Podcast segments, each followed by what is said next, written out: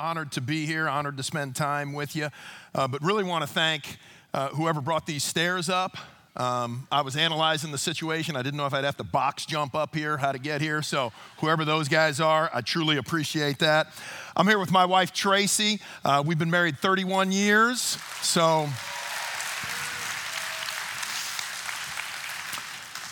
We have four children uh, Anna, Rachel, uh, Elijah, Benjamin. Anna is now married, uh, her husband Cam, and we have two uh, grandchildren. So we are extremely blessed, uh, extremely honored uh, to be here, and looking really forward to spending some time with y'all and just kind of sharing my story, sharing how God has worked in my life and through my life. Um, but before I get started, I, I do want to say if you are a first time guest, uh, please come back next week, okay? Do not base your experience on, on this. Uh, JP is an amazing teacher. Uh, you'll love Summit Church and you'll love to be involved with him, but please come back next week. Give him a, give him a fair shot, okay? Uh, with that being said, want to, uh, want to tell you a little bit about my life. And in order for me to talk about my life, really need to talk about my dad and mom. Um, I feel like my life has really been shaped uh, by my mom's prayers and my dad's presence. Um, and my dad, I had uh, the opportunity to watch him coach, watch him play. He played 13 years in the NFL, um, he coached for 16 years in the NFL coached in Super Bowls, played in Super Bowls. Uh, you would not know this fact unless I told you, so I'm going to tell you because I love my dad. Uh, he holds the NFL record for most interceptions by a linebacker uh, 37. Yep. Thank you. And we feel like, as a family, I have four brothers. We feel like that record will never be broken. We want people to get close, so they'll mention my dad's name, but we don't want anyone to break it. And so part of my part of my talk is about prayer. I want you to know prayer works. Ray Lewis was getting close. We prayed he'd retire, and he did. Okay? So true statement. With that being said, the thing that I think is most fascinating about my dad, and that is a great fact, and he was an amazing father, amazing husband. The thing that I think is most fascinating about my dad is he is credited with a game saving tackle of Gale Sayers in the open field. Okay? So, for young guys in here, you don't know who Gale Sayers is, most dynamic guy really in the 60s. Uh, if he hadn't had two knee surgeries, he came back from one, had an amazing career after that. If he hadn't had those, his yardage, all of the things were unbelievable. Scored six touchdowns in one game kickoff return, punt return, rushing touchdown, receiving touchdown. Unbelievable athlete, amazing athlete okay? If I were to describe my dad, I would not say unbelievable athlete, amazing athlete. That's not how I would describe my dad. I describe my dad as a smart player, um, a well trained player, a disciplined player. But when you talk athletic ability, Don Shinnick, Gale Sayers, not on the same league. But my dad is credited with tackling Gale Sayers in the open field on a game winning drive. My dad played right outside linebacker, so right about where Pastor, his wife, and my mom are sitting, that's where my dad was. Gale Sayers was in the backfield. It was fourth and five. Um, whatever pass routes they had on, I have no idea, but Gale swang out of the backfield and was one on one with my dad. And so if I am the quarterback, and if I was grading the quarterbacks, I would go great decision, throw to Gale, one on one with Don Shinnick Simple. Well done. Well, the quarterback does that, looks back, sees the coverage, throws to Gale Sayers. Gale catches it, and two yards downfield, my dad tackles him short of the first down. Game over.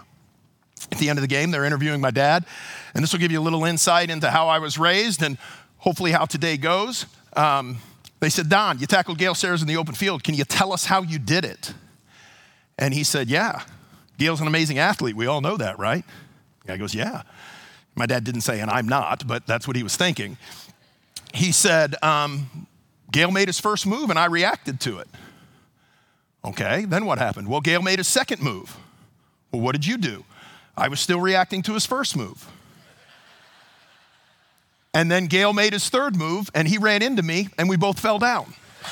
So that's really how I grew up. I grew up with some humor.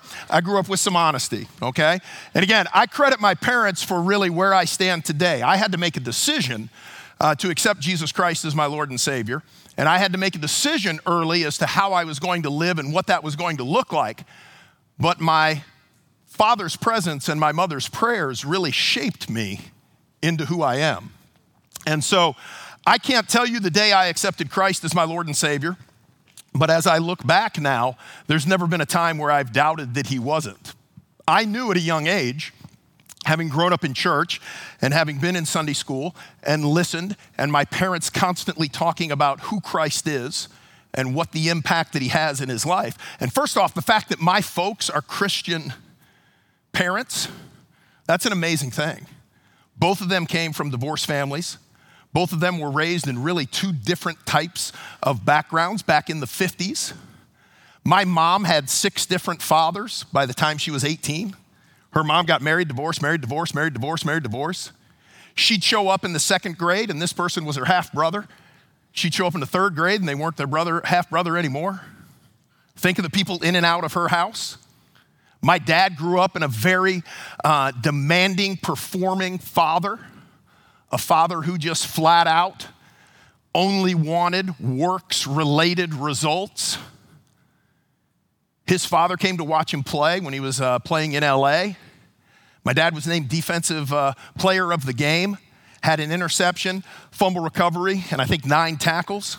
First thing his dad says to him is, Hey, you missed uh, two tackles in the third quarter and you could have hustled more in the fourth. That's the type of environment that my parents grew up in.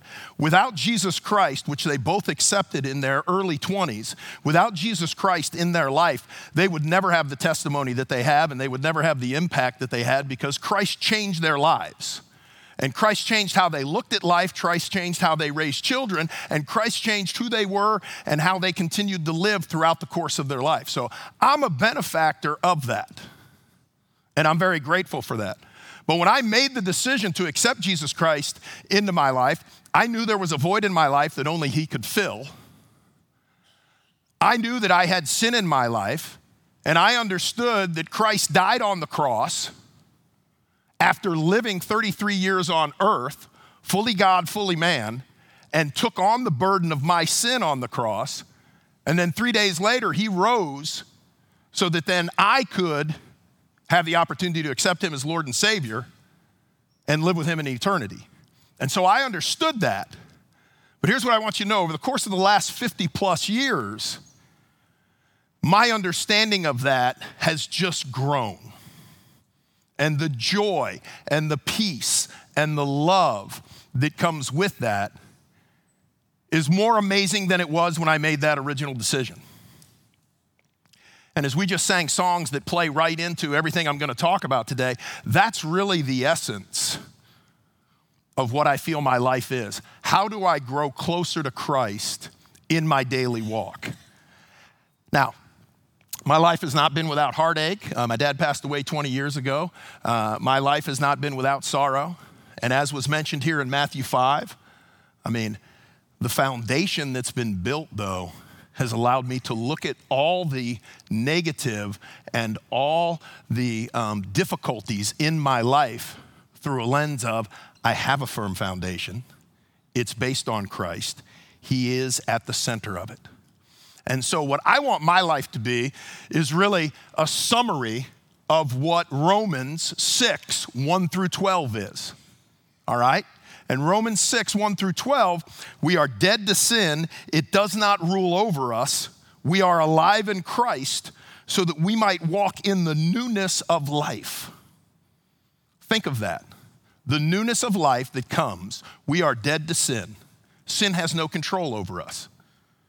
We are alive in Christ. I want to live a life that's alive in Christ.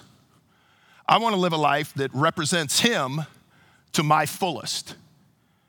And I want to do that so that I can honor and glorify Him with the life that He has given me and the life that He has led me to live. We serve a big God, a big, big God. But I think all too often we live little lives we do not live the big life that God has in store for us. We allow the enemy to take us away from that life, to rob us of joy, to rob us of peace, to rob us of the love that our Heavenly Father has for us on a daily basis. When I pray, I want you to know, and I'm going to talk about my prayer life. When I pray, I pray to the God of the Old Testament and the New Testament, okay? I pray to a really big God, okay? I pray to a God that when He says uh, He created, He created it. I pray to a God that when He says He flooded it, it flooded. I pray to a God when He says He parted it, it parted. I pray to a God when He allowed His Son to walk on water, He walked on water. And I also pray to a God that says when it's a sin, it's a sin. His word has not changed. His word has not deviated from its standard that was set. His word is alive and well. It's the same yesterday, today, and tomorrow. It does not change. As I've been reading through the Bible over and over, and I'll talk about that in here in a little bit, couple verses that really stick out. And I think, man, they speak so much to where we are today and so much as to what we have today. Deuteronomy 12, 8. You shall not do what we are doing here today, every man doing what is right in his own eyes. That could have been written yesterday because it applies to today. Think of that statement. You shall not do what we are doing here today, every man doing whatever is right in his own eyes. Without God, every man is going to do what's right in his own eyes. Without a centerpiece to guide us and know how we should live and what it should look like, we are going to do whatever is right in our own eyes. 1 Corinthians, New Testament reference to the same thing, 319. For the wisdom of this world is foolishness before God. We have a lot of people saying a lot of things, and they have been. And again, I wasn't around in the 1700s, the 1500s. I'm sure it was the same because this applies to wherever we're at, but I'm around now. And the wisdom of this world that I'm living in is foolishness in God's eyes. Romans 1:22, professing to be wise, they became fools. Think of that. We have a lot of people saying a lot of things. God's word is the truth. God's word has not changed. God's word needs to be the centerpiece of who we are and what we do. I'm going to talk about my career here a little bit, but one verse that has stood out to me in how, you know, guiding me and directing me on the path that I'm now currently on. And it really was a satisfying verse that just kind of set me up as to, okay, Lord, how do you want to use me? Do I have to be uh, like JP and do I have to be a pastor to be used by you? Do I have to go on a mission field and do that? How do you want to use me, Lord? What do you want? Where do you want me? And really Colossians 3:23, whatever you do. So I can coach and do this, work at it with all your heart as working for the Lord, not for man. I feel called to coaching. I'll share with you that direct calling uh, about five years into my career here a little later. But whatever God has called you to do, whatever corporation you work for, own your own business, teacher, coach, whatever it is, do it wholeheartedly for the Lord.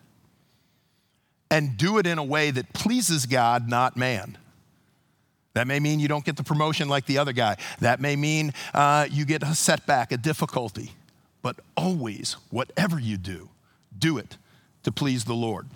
Um, I said earlier, my life really shaped dad's presence, mom's prayers. My mom was an amazing woman of prayer. And really, the first person that I ever saw just take subjects, pray for them, commit them uh, to her daily life um, I call my mom now, she's 85 years old. She'll tell me she's praying for me, and she'll ask me what she can pray for. And I love that.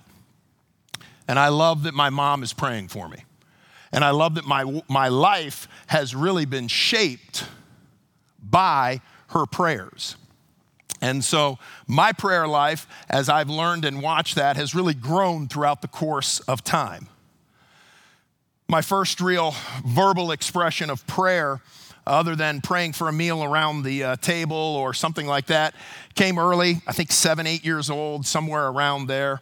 Uh, my parents were going uh, out of town, and we lived close enough to church that we could walk to church. And my parents uh, said, Look, if it rains, You guys do not have to go to church. So, my first thought was okay, we've been talking about prayer. I'm going to put these two things together. And so I have an older brother, Josh. He's two and a half years older than me. So I shared this great idea with him. Hey, Josh, if it rains, we don't have to go to church.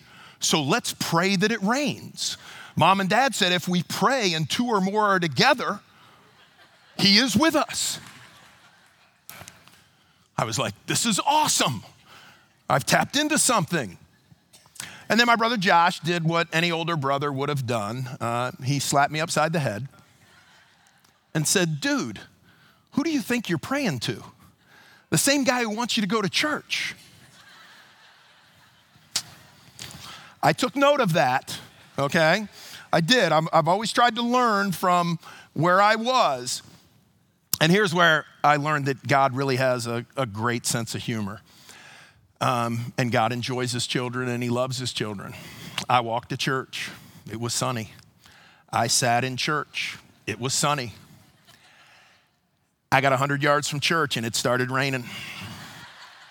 And it rained the entire walk home. So, my second real, probably life changing prayer uh, came in praying for jobs, okay? Um, and, you know, I've learned that, okay, where do I want to go? Where do I want to be? Tracy and I got married, um, and we were at Clemson. And so we spent a year at Clemson, and then we spent two years at Oregon State University. So we went up to Corvallis, Oregon. Really liked that, rained a lot, didn't enjoy that. And then my third job was in Marquette, Michigan. And um, it snows a lot in Marquette, Michigan. Okay, it snowed 269 inches the nine months we were there. That's a lot of snow. That's way more snow than I ever wanted in my entire lifetime. So they say there's two types of coaches uh, those that uh, have been fired and those that are going to be fired. Okay? So I had not been fired yet, but I go to Marquette, Michigan. My head coach gets fired, and now I get fired. So now I'm the guy that has been fired. So when that happens, total new staff, total new changeover. So I started praying, Lord, we do not like the snow. My wife's born and raised in South Carolina. Lord, if you can take us out of the snow, Lord, if you could move us southwest of Marquette, Michigan, and in my mind, God and I are on the same page. That's Texas, Arizona, Southern California. Lord, move us southwest of Marquette, Michigan. God was gracious. I was able to get another job. I'll talk about that prayer here in a little bit. Um, uh, my next job was in St. Cloud, Minnesota. Exactly six hours southwest of Marquette, Michigan. Okay, first off, got to know what to pray for.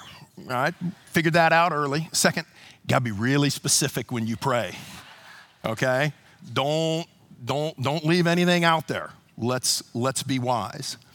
Um, so as I grew, and as I learned, and as I grew closer to God, I really was unafraid to put anything out there in front of Him. And so, obviously, prayed about my career, blessed to be here.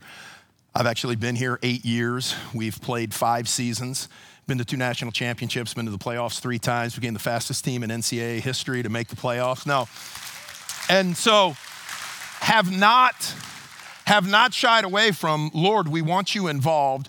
Lord, we want you to be a part of this. Lord, how can I live for you? And how can I lead this team that you want me to lead the way you want me to lead it? So, our first year, we become the fastest team in NCAA history to um, our Division II history to make the playoffs. We did it in our second year. The first program I started at UNC Pembroke, we did it in our third year. So one of my private prayers, didn't go public with it, was Lord, I'd like to make the playoffs in our second year just because that just shows you're in control of this thing and you're amazing. So we do, in our second year, we go And in going, we weren't hosting home games, so we had to go on the road. So the first game we play in North Carolina, I'm like, okay, that's cool. I, I just came from North Carolina, I understand weather there. Second game, um, we play in Georgia. I'm like, okay, I've been to Georgia, playing actually a team that we, we had beat week nine. Uh, you know, so okay, felt good about that. Third week, we got to go over to Alabama, play a team that we lost to. I'm like, okay, we can handle that, beat them. And then what happens is they take the last four teams and they say, we're going to send you to wherever the least ranked team is. Well, we were the least ranked team. So we knew we were going on the road. And so our option was either we were going to Texas or we are going to uh, Pennsylvania. And I'm like, Lord, send us to Texas. It's much warmer. Send us to Texas. Well, we didn't go to Texas, we went to Pennsylvania. So as soon as they told us where we were going, I could have cared less what front they lined up in. I could have cared less what they did on offense. I went right to the Weather Channel to find out what the weather was going to be because I got a bunch of Florida and South Alabama guys that really don't experience cold weather or snow, okay? So now I got to take them on the road, and that's where I got to go. It was 19 degrees in Pennsylvania, and it was 85 in Pensacola. I, I had one prayer, one sincere, earnest prayer. Lord, you have got to lower the temperature in Pensacola and you got to raise it in Pennsylvania. Monday, we went out to practice. We had buckets of ice for our wide receivers and DBs to stick their hands in. We froze the footballs. Uh, we had arranged to uh, go do warm ups and do uh, some drills in an ice warehouse. If you haven't caught a frozen football, it's not fun. If you haven't thrown a frozen football, it's not easy. So we were trying to prepare everything that we possibly could do while we had ice out there to try to get our guys used to it. We were throwing ice down so that our O line and D line would put their hands uh, in the ice. It all melted 15 minutes into practice. So then I just had buckets of water. It was 84 degrees on Monday, and it was 20 degrees in Pennsylvania. I was like, okay, I gotta, I gotta be a little more specific here. Lord, you gotta get us really cold in, Pens- in uh, Pensacola, and you gotta raise it in Pennsylvania. Tuesday, it was about 75. Wednesday, we had a 25 degree shift. Uh, we went from 74 degrees to 59 or uh, 49 degrees, and we had wind chill and rain. Thursday is the coldest day I've ever had in um, Florida. It was sideways rain. Wind chill was about 33 degrees. We actually canceled going into the warehouse because I was like, we're already freezing. There's no reason to do it. Okay? Tuesday, it was 22 degrees in Pennsylvania. Wednesday, it was uh, 26 degrees. Thursday, uh, it was 28 degrees. Game day, 33 degrees, sunshiny. We go out, play the best game we've ever played, win the game. Praise God. Now, the, the beauty, the beauty of that, okay, the beauty of that is um, we leave and the next day, it snows five inches. People sending us photos, the parents who didn't fly back on the flight that we had, it snows six inches, and they're saying, it's 13 degrees wind chill right now. This is the coldest day they've ever seen. So, my prayer to God was, Lord, I'm going to leave this to you. You know what my team needs to play in. You know how uh, this needs to work. Fast forward to 2019, we're in the exact same position, but this time okay? This time we're going to Michigan, okay? And so I had shared with our players, okay? I said, guys, look, man, I'm always going to pray about the weather. Uh, I'm always going to do it. Um, now, we, we've played in rain, we've played in snow. I've had practices canceled because of lightning. I've had lightning delays, okay? But I'm still going to pray okay? And I tell our guys I'm praying. So we go out to Monday's practice, and I was like, Lord, you got to lower the temperature in, um, in Pensacola, and you got to raise the temperature in Michigan. Exact same experience, almost to the timeline, except Tuesday and Wednesday was really cold in uh, Pensacola. So, for those of you who live in this area, I apologize for the bad weather uh, that you had in, in 17 and 19 in the month of uh, December, but my team played really well, okay? So I'm excited about that. Now, here's, here's, what, here, here, here's what has come of that because I'm not afraid to pray it, and I'm not afraid to pray it in front of my team. I can't tell you how many players have now come to me and asked me to pray for their mom who's not doing well, asked me to pray for their brother who's not doing well, asked me to pray for. That was not the purpose of what I was trying to do. I was just trying to present everything that I have and everything that I'm in charge of to the Lord, okay? Uh, our guys, it's, it's, it's really fun, uh, and it also gives me another opportunity to, to say this line.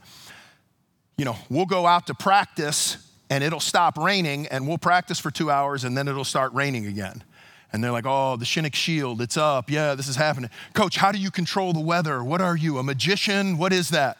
And it's like, no, guys, I don't control the weather, but I pray to the God who does, okay? And it's a great opportunity to say, look, well, coach, why is it still raining? God doesn't want you out there right now. Pretty simple, okay? So it works both ways, but it's opened up numerous doors. In my prayer life, not afraid to put anything in front of God and not afraid to see what He's going to say, okay? I mentioned in Marquette, Michigan, we're out of a job, okay? Um, and when you're out of a job, you start questioning okay, what am I supposed to do and where am I supposed to be? And our head coach got fired in January. And um, I was named interim coach, which all that meant was I had to do the work of about five guys because they fired all the assistants until they hired a new coach. So I did that. And then the new coach came in and said, ah, You don't fit my staff. I'm not hiring you. I'm like, Okay. So during that time, I was constantly praying, Lord, am I supposed to stay in coaching? Is this the profession that you want me in?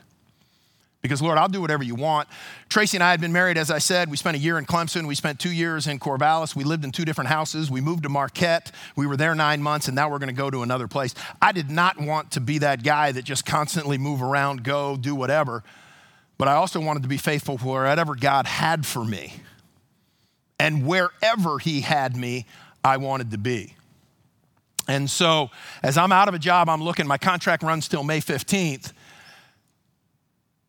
Specifically, here in my quiet time, after I'm saying, Lord, you know, help me get a job. Lord, this job's out there. Where do you want me? What, you know, boom, boom, boom. But in the quietness of the prayer, in the time, specifically heard him say, I want you to coach. So that really fired me up, and I'm an instant kind of gratification kind of guy. That's great because I was interviewing with a D1 school in, uh, uh, you know, a couple of weeks, and I was like, oh, that's great. That's where he wants me. Good. God, you want me to coach? I interview. They don't offer me the job. It's like, okay, Lord, I'm pretty sure I heard you. You wanted me to coach, but in order to do that, I need a team. Okay, I need people to coach.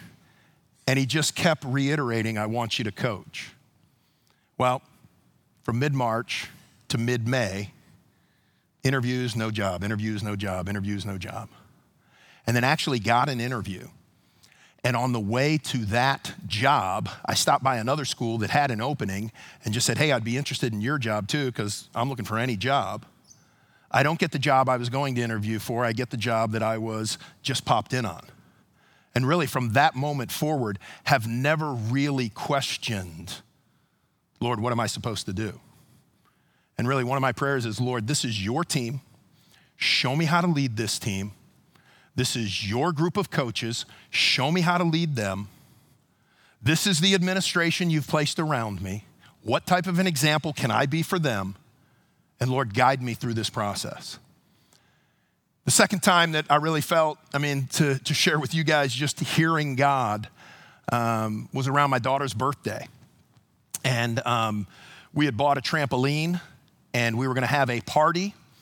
And I did not want to put the trampoline together because that's not my strength. Um, I can tell people where to put things and do things, that type of thing. I'm good at that. But, you know, I am not very good. There was nobody to hire. I'm going to have to put this trampoline together. And then, you know, and I loved having it, don't get me wrong on this, but then, you know, we buy a trampoline that's got the safety net all the way around it, so it's twice as much stuff to put up. You know, when I was growing up, we were bouncing off fences off that thing, you know what I mean? It was no big deal. But now we got the safety net, so okay, I gotta put that up, I gotta do that. And I am really dreading putting this thing up. And really, I told, um, I told my daughter, Rachel, who Rachel is unbelievable. She is, um, she's on the mission field right now. Uh, God has called her to, uh, serve him. I mean, she's had, she's had some extremely difficult uh, places. She spent three years in Hawaii and now she's in Italy. So God is, you know, God has called her to the, no, just, she's doing amazing work. I, I use that. She's phenomenal. But Rachel's the most gracious child that I have. And she's like, oh, daddy, it's okay. You know, you're going to put it together. I'm like, well, it's raining.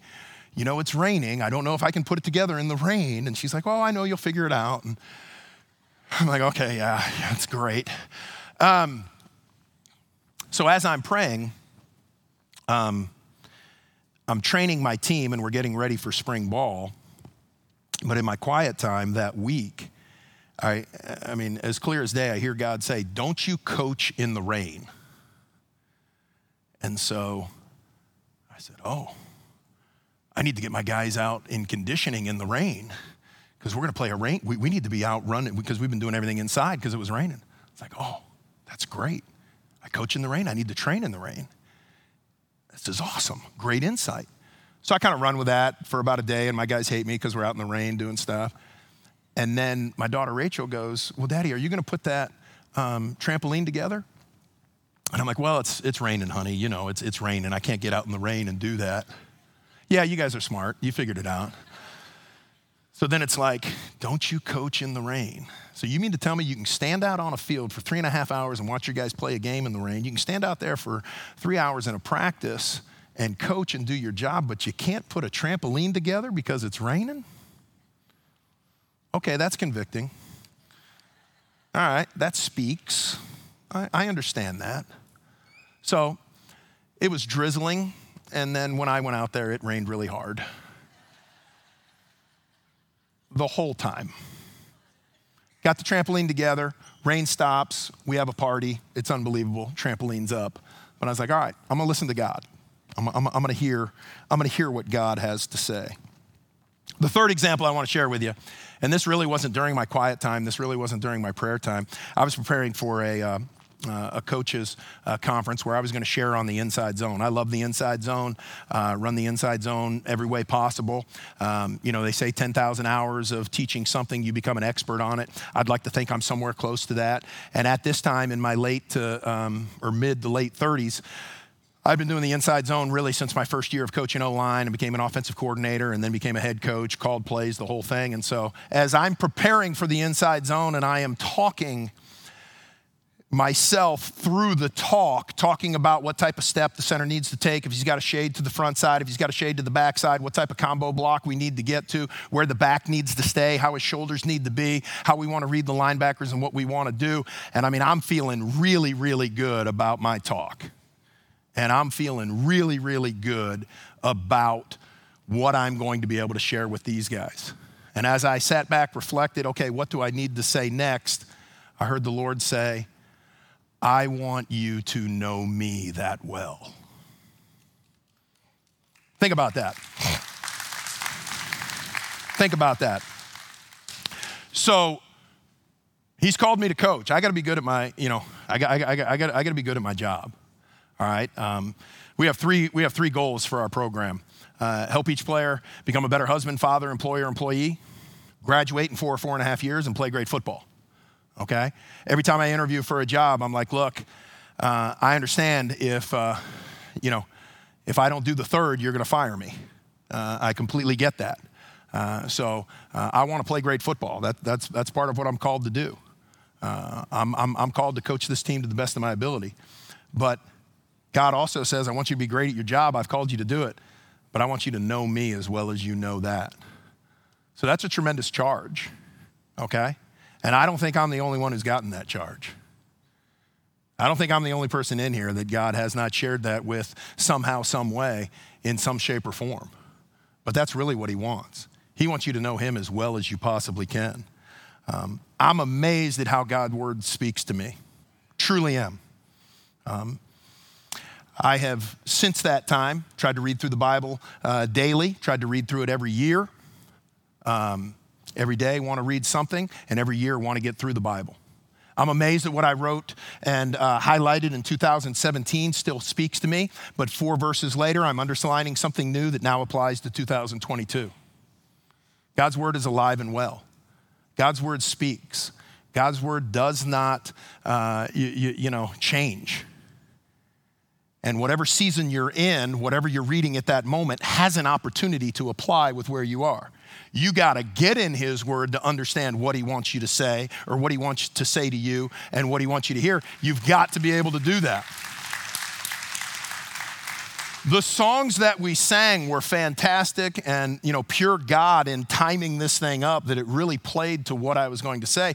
But if you're only grabbing scripture or phrases of scripture from the songs you sing, you're really missing out on an intimate, intimate relationship that God wants to have with you through His Word by speaking to you daily and showing you how He wants you to live for Him.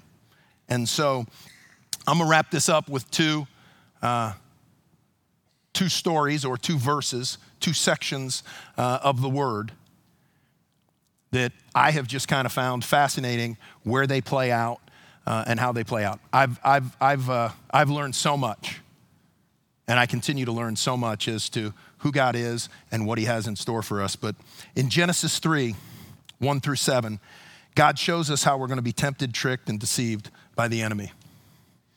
Okay? So here's, here's what I want you to know. First book of the Bible, there's 66 books. First book of the Bible, 66 books. The third chapter, there's over 1,180 chapters in the Bible. The third chapter, okay? The 57th through the 63rd verse, 65th verse shows you what you're in for, okay? There's over 31,000 verses in the Bible.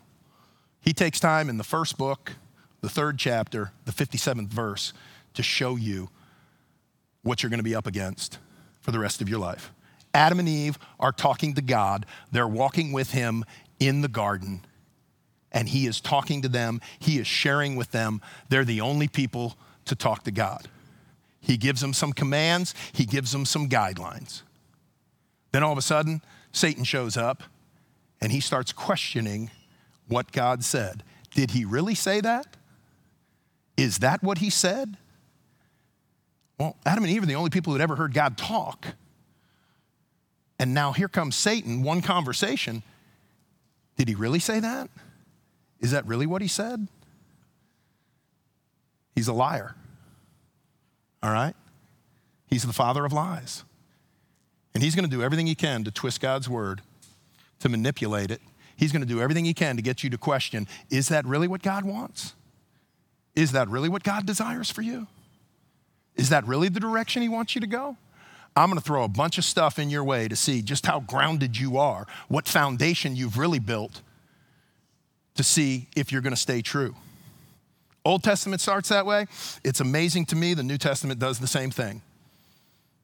Four chapters in in Matthew, verses 3 through 11. Satan's talking to Jesus. Okay? Now, he took Adam and Eve where they were. They didn't have much basing. They were young Christians, so to speak. All right? He just went out, popped off on them pretty quick. Watch what he does to Jesus, okay? He waits till Jesus is at his lowest point. He doesn't tempt him day 10, he doesn't tempt him day 20, he doesn't tempt him day 30, he tempts him day 40 at the end of his fast.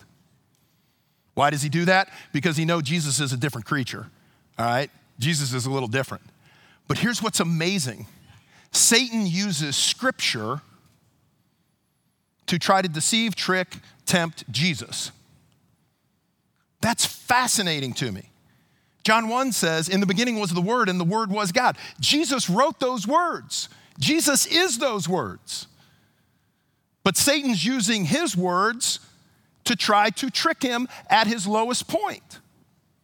I mean, really, that'd be like me going to Bill Walsh, the father of, uh, you know, West Coast offense, and saying, "Hey, Bill, really, this is what you need to do. This is how this thing needs to go." having a conversation with Bill Gates about Microsoft. Hey, really, is that what you said? Is that really what it meant? What? Think about that. Satan's tempting Jesus with Jesus' words. And then Jesus gives, gives us the ultimate example. He just fires back and says, No, you took that out of context. This is what God's word means. This is what God's word says.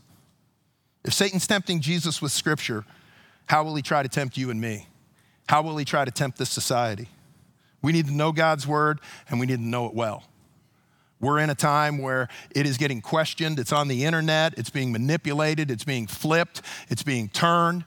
We need to know God's word and we need to know it well. We have a saying in our program that we talk a lot about it's how we play, not who we play. And unfortunately, I've been a head coach long enough where I got more losses than I'd like, but I can pretty much take you back uh, in every one of those losses uh, as to an area I could have done better, my team could have done better, we could have done something better.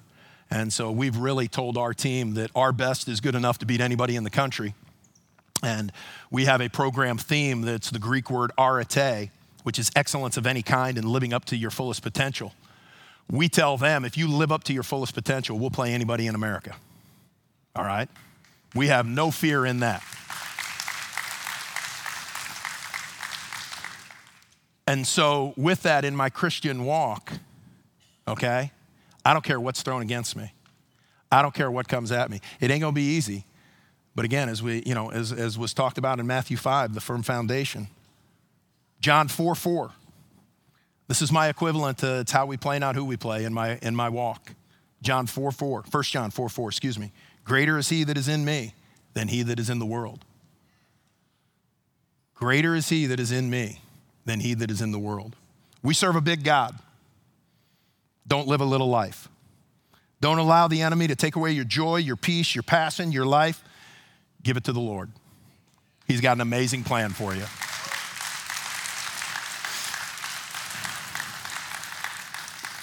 If you're a guest, please come back next week. Let me pray for you. Heavenly Father, we praise you. We thank you for who you are. Lord, I thank you for Summit Church. I thank you for uh, JP's uh, leadership. Lord, I just pray your blessing and favor and presence to be upon them as they move forward and do great things in this community. I just pray for your hand to guide them. Uh, may they always seek you in all that they do. Uh, may your hand be upon them. Lord, your presence with them and your blessing to be with them in all that they do. We praise you for who you are. Lord, we thank you for this opportunity that's coming up. Football season's coming. Thank you for the players here. Thank you for the coaches here. Lord, may they impact and influence their community in a positive way for you. We praise you, Lord. We pray these things in your Son's holy and precious name. Amen.